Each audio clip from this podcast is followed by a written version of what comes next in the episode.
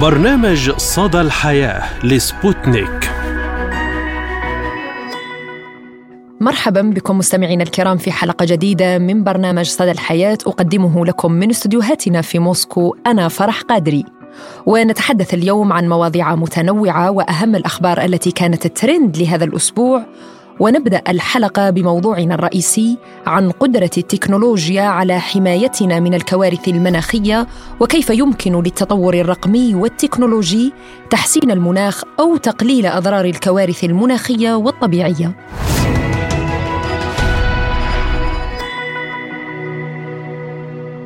تقليص انبعاثات الكربون، عدم رمي النفايات البلاستيكية في البحار والمحيطات، تقليل استهلاك المركبات والاستفادة من الطاقة الشمسية، الحفاظ على الغابات وعدم إحراقها وغيرها الكثير من النصائح التي بها نحافظ على الطبيعة والبيئة.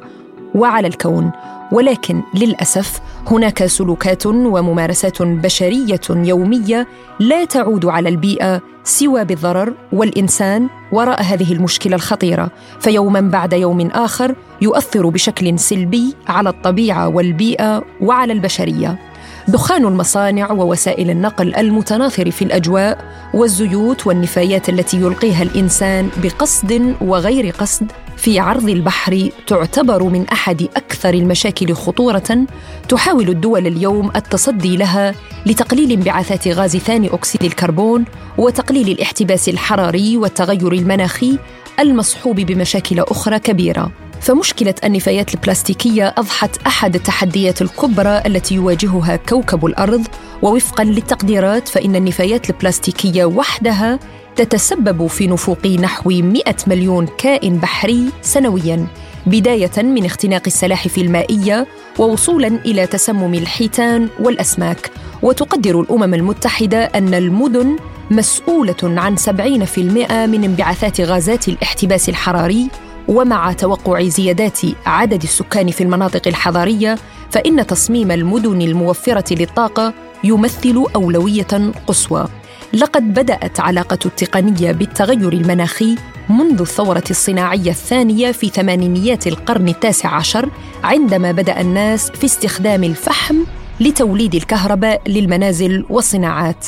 واليوم دول العالم في مواجهة مع الطبيعة والعقل البشري يحاول جاهدا إيجاد حلول وطرق لتخفيف تداعيات الاستهلاك السلبي والتعامل الخاطئ مع البيئة بفعل الإنسان نفسه.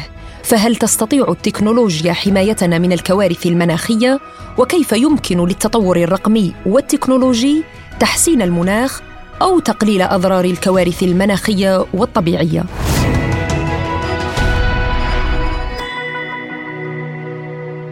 وحتى نناقش هذا الموضوع أكثر أستضيف معي من مصر أستاذ الجيولوجيا والموارد المائية بجامعة القاهرة الدكتور عباس شراقة. أهلا وسهلا بك وشكرا دكتور لتواجدك اليوم معنا في برنامج صدى الحياة. أهلا وسهلا بحضرتك وبكل السادة المستمعين. يعني آه، اليوم ودول العالم في مواجهة مع الطبيعة مع غضب الطبيعة التي اختار الإنسان أن يكون عنصرا فاعلا فيها بالتلوث باستخدام الكثير من الأمور التي آه، يعني تضعف من قدرة البيئة على آه، حماية الإنسان نفسه. آه، إلى أي مدى يمكن للعالم اليوم الاعتماد برأيك على الابتكار التكنولوجي لمعالجة التغيرات المناخية؟ هو آه، بداية الكرة الأرضية عمرها 4600 مليون سنة. عمر الإنسان يعني في حدود يمكن لا يزيد عن نص مليون سنة. إذا الإنسان هو الذي جاء في النهاية.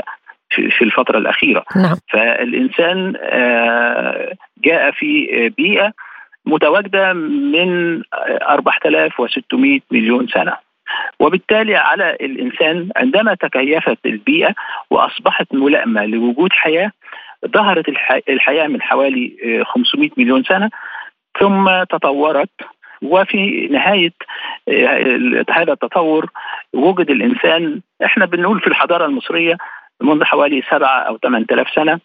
لكن الإنسان يعني وجد بالفعل قبل ذلك بآلاف السنوات حتى لو قلنا مليون سنة. فهذا برضو رقم ضئيل للغاية بالنسبة لعمر الكرة الأرضية. وفي نعم. الكرة الأرضية بيتغير المناخ مرات عديدة. عمر الإنسان في الفترة اللي بنعيشها حاليا إحنا لم نرى تغيرات مناخية حقيقية في حياة الإنسان وبالتالي غير مسجل لنا في كتب أو في غيره عن آه، بعض الشخصيات التي تسجل التغيرات المناخية في الأوقات السابقة ولكن نحن نستنبط ونستنتج كل هذه التغيرات من شواهد أخرى لها علاقة بالصخور وبالطبقات. نعم. اذا الإنسان بما إنه تواجد مؤخرا فالإنسان بيتكيف مع البيئة. هناك من البشر اللي بيعيشوا في المناطق القطبية وهناك من يعيش في مناطق معتدلة وهناك من يعيش على المنطقة الاستوائية. فهذا التكيف يحدث حاليا بنشهد في السنوات الأخيرة خاصة ال 100 سنة الأخيرة ان في نشاط زائد للإنسان. هذا النشاط ناتج من الثورة الصناعية من من آه، أيام الثورة الصناعية زاد نشاط الإنسان نعم. وخصوصا في ال سنة الأخيرة آه، ازدادت الانبعاثات آه، نتيجة الصناعة واستخدام السيارات ومحطات توليد الكهرباء اللي أصبحت الطاقة الكهربائية بقت أساسية في العالم كله وبالتالي زادت محطات الكهرباء وهي مصدر من المصادر الأساسية في آه، انبعاث بعض الغازات زي ثاني أكسيد الكربون. اذا آه، آه، هناك أسباب أيضا طبيعية بتحدث تؤدي إلى تغير المناخ تؤدي أيضا إلى ارتفاع درجات الحرارة أشياء لها علاقة بالطاقة الشمسية نفسها. الشمس بيحدث فيها انفجارات وبتاتي إلى الحرارة إلى سطح الأرض. بيحدث إن في براكين وفي زلازل وفي القارات فيضانات كذلك. نعم. أيوه. فكل هذه دي ظروف طبيعية بتؤثر في المناخ.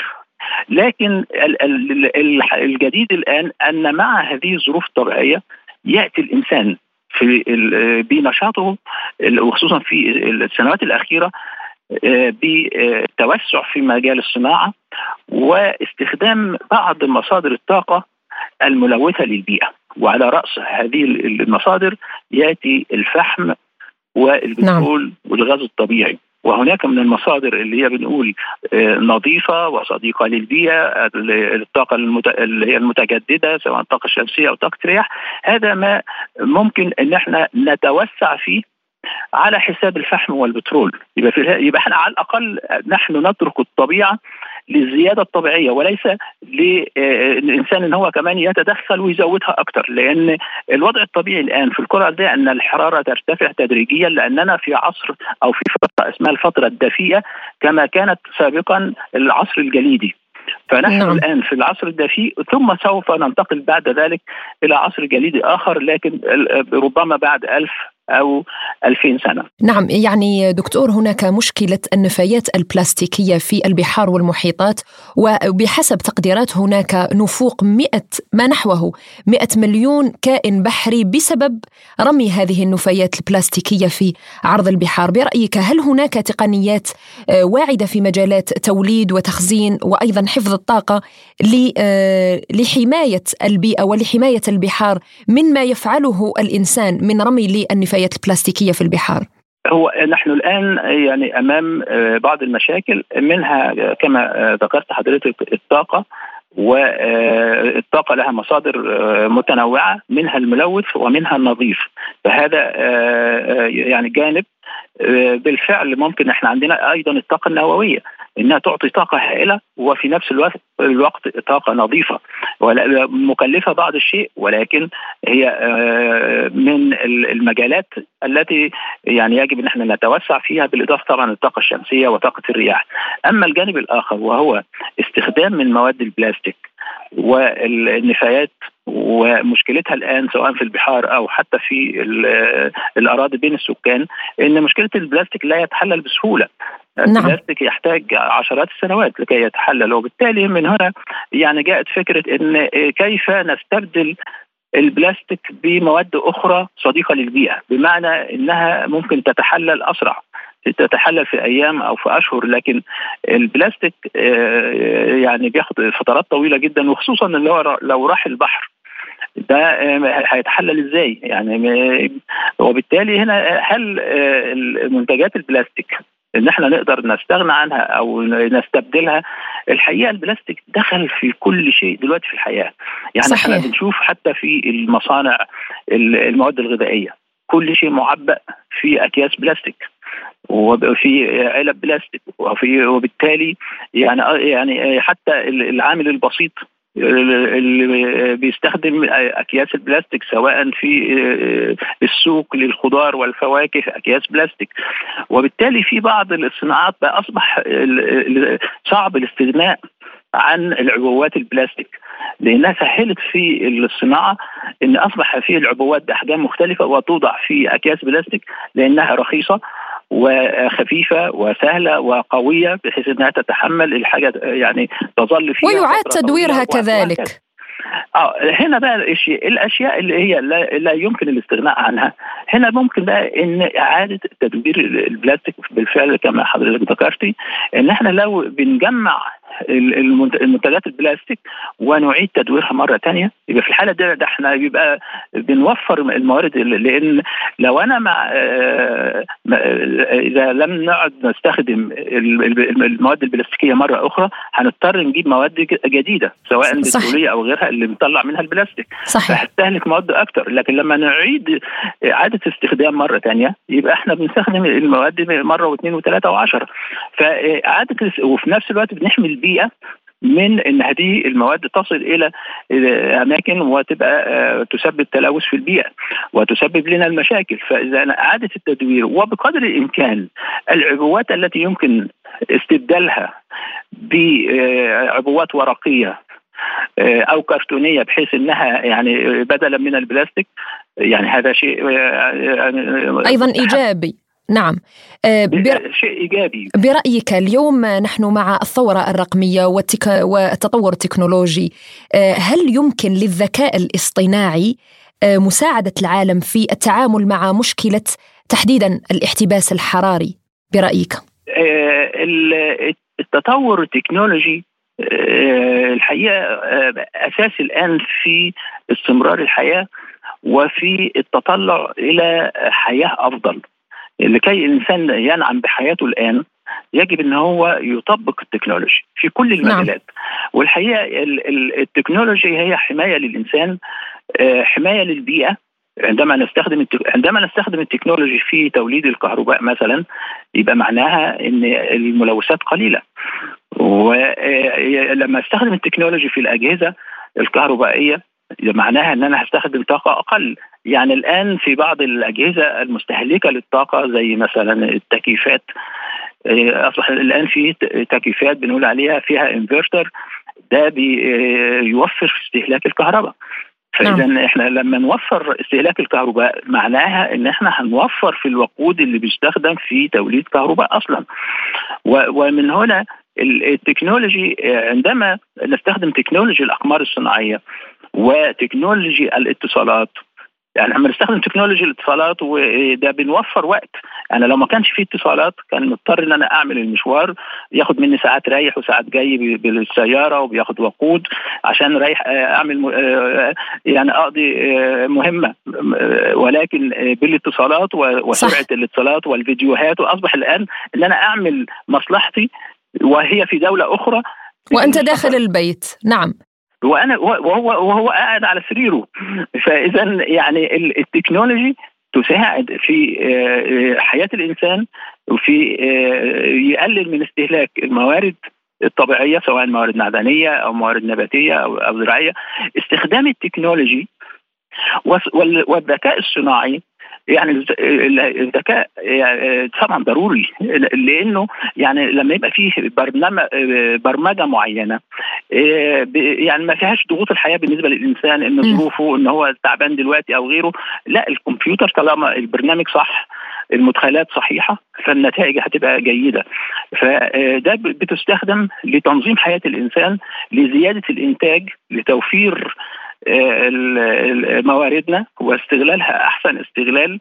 ومن هنا بقت أصبحت الاستخدام ال technology لما بنستخدم ال technology في مثلا في مجال الزراعة أصبح المحصول اللي بي اللي كان بيستغرق حوالي ستة أشهر في الأرض نعم. إلى أن يتم الحصاد. ممكن ياخد خمس شهور ممكن بقى أربع شهور. الإنتاجية بتتضاعف. الفدان الأرض الزراعيه بدل ما كان بيعطي مثلا 2 طن أرز الآن بيعطي 4 طن أرز باستخدام technology الزراعة باستخدام technology الري باستخدام نعم. التكنولوجيا والماكينات. أيضا استخدام ال technology في في الحفاظ على منتجاتنا المنتجات الزراعية كان بيتلف منها ما يقرب من 50% نتيجة سوء التخزين وسوء التعامل وما فيش مصادر للتبريد المنتجات أو لتصنيعها. استخدام التكنولوجي يساعد حتى المنتجات الزراعية. تخزينها تخزين جيد بحيث إن التالف فيها يكون قليل جدا ما يكونش في تالف أصلا. التصنيع التصنيع والتعليب ده يخلينا نستفيد بكل جزء سواء من النبات أو من الحيوان أو من غيره فالتكنولوجي يعني أصبحت هي المنقذ الآن للإنسان لأن الإنسان مع زيادة عدد السكان وزيادة الطلب على الموارد الطبيعية ونحن الآن في مشكلة غذاء في بعض صحيح. الأماكن على مستوى العالم صحيح. فده نتيجة. وفي نفس الوقت في بنلاقي دول بي يعني قد بتلقي ببعض عندها فائض. أو غيره. صح صحيح. عندها فاقد نعم. استخدام التكنولوجي في التصنيع وفي النقل وفي هذا يساعدنا على الاستفادة بمواردنا ونوزعها على مستوى العالم وفيها استثمارات. استثمارات مشتركة ويعني العلم هو المنقذ الآن للإنسان لكي يتغلب على المشاكل التي يعيشها في الطبيعة، لكن موضوع إذا حصل تغيرات مناخية إحنا بالفعل إحنا بنتكيف مع ما يحدث على الأرض لأننا لا نستطيع أن أن نغير، إذا كانت منطقة بحرية لا يمكن إن أنا يعني هلغي البحر. نعم. إحنا بنشوف البحر أحيانا بتتكون أراضي جديدة زي ما حصل في بركان لابالما, لابالما تبع إسبانيا من منذ عام. طلع منه لافا كونت دلتا اراضي صخرية جديدة نعم. في البحر. هذه بنتكيف نعيش عليها؟ وفي أماكن أخرى إن مياه البحر بتغطيها. طيب ممكن يعني ضمن الأمور الإيجابية أو الجوانب الإيجابية لاستخدام الذكاء الاصطناعي والتطور التكنولوجي للبيئه من ناحية حماية الإنسان والأرض خاصة من الكوارث الطبيعية مثل مثلا الإنذار بوقوع زلازل محتملة الإنذار بوقوع فيضانات. يعني يكون الإنسان على علم مسبقا بأن هذه الأرض مثلا معرضة للزلازل في الفترة من إلى. فممكن الذكاء الاصطناعي يساعد لإنشاء مشاريع تحمي يعني هذه الأرضية من الزلازل. الذكاء الاصطناعي هو جزء من التكنولوجيا هو جزء. فإحنا يعني التكنولوجيا بصفة عامة. فإحنا مع زيادة العلم والمعرفة والحقيقة ده بيخلينا نتنبأ ومن هنا التنبؤ يكون دقيقا مع استخدام الأجهزة الحديثة والعلم الحديث. فأصبح الآن مثلا في مجال الأرصاد الجوية نحن الآن نتنبأ ثلاث أيام بنسبة أكثر من 90% وهذه نسبة كبيرة. نعم. خلاص لما نقول درجة حرارة اليوم مثلا 40 درجة مئوية خلاص هتبقى 40 يعني plus or minus نص أو درجة بالكثير. لكن بنتنبأ لأيام ثلاث أيام وربما الأسبوع لكن كلما ازداد فترة التنبؤ بتقل درجة الدقة. وأيضا ممكن نتنبأ لشهور. أصبح لدينا العلم الآن ولدينا الأجهزة ولدينا الأقمار الصناعية التي تراقب كل شيء من من من من على مسافات تتعدى 36 ألف كيلو متر فإحنا نراقب الكرة الأرضية نراقب ما يحدث في الشمس. وبيحدث الآن نقول حصل انفجار اليوم في الشمس والحرارة سوف تصل إلى الأرض بعد 72 ساعة. مثلا فوبالتالي ده نعم. بيحدث. فإحنا فاستخدام العلم والتكنولوجي ده بالفعل عندنا مراكز إنذار في المحيطات عندما يحدث زلزال أو تسونامي. عندما يحدث تسونامي هي موجات تصل إلى الشواطئ بعد فترة زمنية حسب بعد مركز الزلزال اللي سبب تسونامي هذه المراكز بتنقذ بالفعل آلاف الأرواح وملايين الأرواح. نعم. أيوة، الذين يعيشون على الشواطئ اللي بنقول لهم جاي موجة بحرية بعد نص ساعة. السكان عندهم الفرصة إن هم ينتقلوا إلى أماكن مرتفعة أو يخلوا السواحل وهكذا. نعم. لدينا التنبؤات أيضا بالفيضانات. نعم. حدوث الأمطار الغزيرة والفيضانات. في بنقول الستورمز الكبيرة اللي بتحصل في المحيطات. آه، أيضا بنتنبأها ونتابع.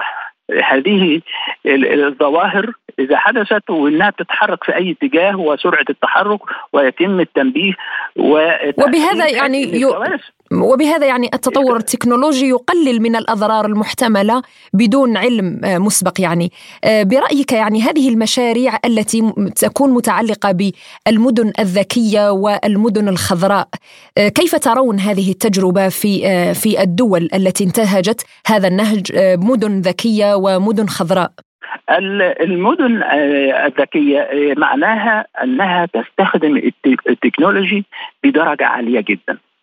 وبتت يعني وبتستخدم آه، كل شيء بالعلم. نعم. آه، هذا معنى معنى آه، يعني مكان عنده ذكاء اصطناعي أو فهذا معناه إنه بيستخدم فعلا كل أموره ماشية حسب الحسابات العلمية. وبالتالي هنا المخاطر بتبقى أقل والاستفادة بتبقى أعلى. وبالتالي من هنا آه، يعني آه، لما نزيد من المدن اللي بتستخدم التكنولوجي في كل شيء لأن لما نغذي الأجهزة ببيانات الكمبيوتر يمكن آه، برضو الإنسان عقله محدود في الذاكرة. لما نذكر دلوقتي مجموعة أرقام ممكن أقول لك لا استنى شوية أما أكتب. نعم. أما أكتب لأن إحنا لنا قدرة. أما الكمبيوتر التخزين عنده أكبر. بقت ال ال بنقول الميموري بتاعته بقت يعني ممكن نكبرها أكتر وأكتر وأكتر وبالتالي يستطيع إن يستيعاب أرقام ضخمة جدا وبالتالي يعطي البيانات والحسابات في أسرع وقت وحسابات دقيقة. فاذا آه، استخدامنا للأجهزة العلمية الحديثة والعلم في كل شيء. العلم الإنسان طبعا هو رقم واحد لما الإنسان يبقى متعلم ويزداد الوعي هيعرف يستخدم الأجهزة. وبالتالي آه، يعني إحنا برضه لازم نركز على الإنسان على على مستوى العالم. مشكلة الدول الإفريقية اللي فيها آه، فقر وبتاع وجهل كذلك.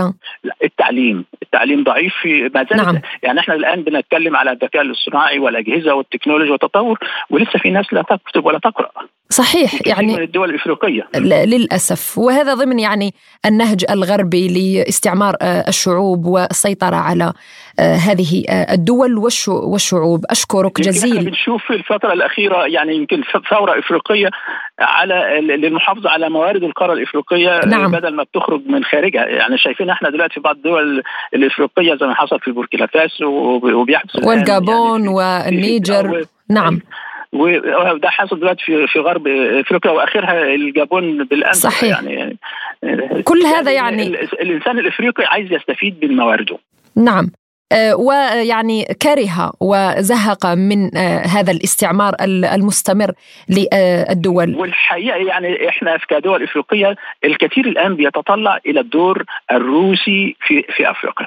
لأن إحنا ما شفناش من روسيا ما شفناه من الدول الغربية من الدول الأوروبية في الأزمنة. روسيا لم تحتل الشعوب وأراضي غيرها بل كانت على يعني مدى التاريخ يعني دولة مدافعة عن حرية أراضيها ولم تحتل الشعوب. وهذا ما يتوافق فيه يعني الجانبين الروسي والدول الإفريقية على انه نصرة الشعوب وحرية الشعوب والمنفعة المتبادلة. لما لا نشكرك جزيلا جزيل الشكر أستاذ الجيولوجيا والموارد المائية بجامعة القاهرة الدكتور عباس شراقة على هذه المداخلة القيمة.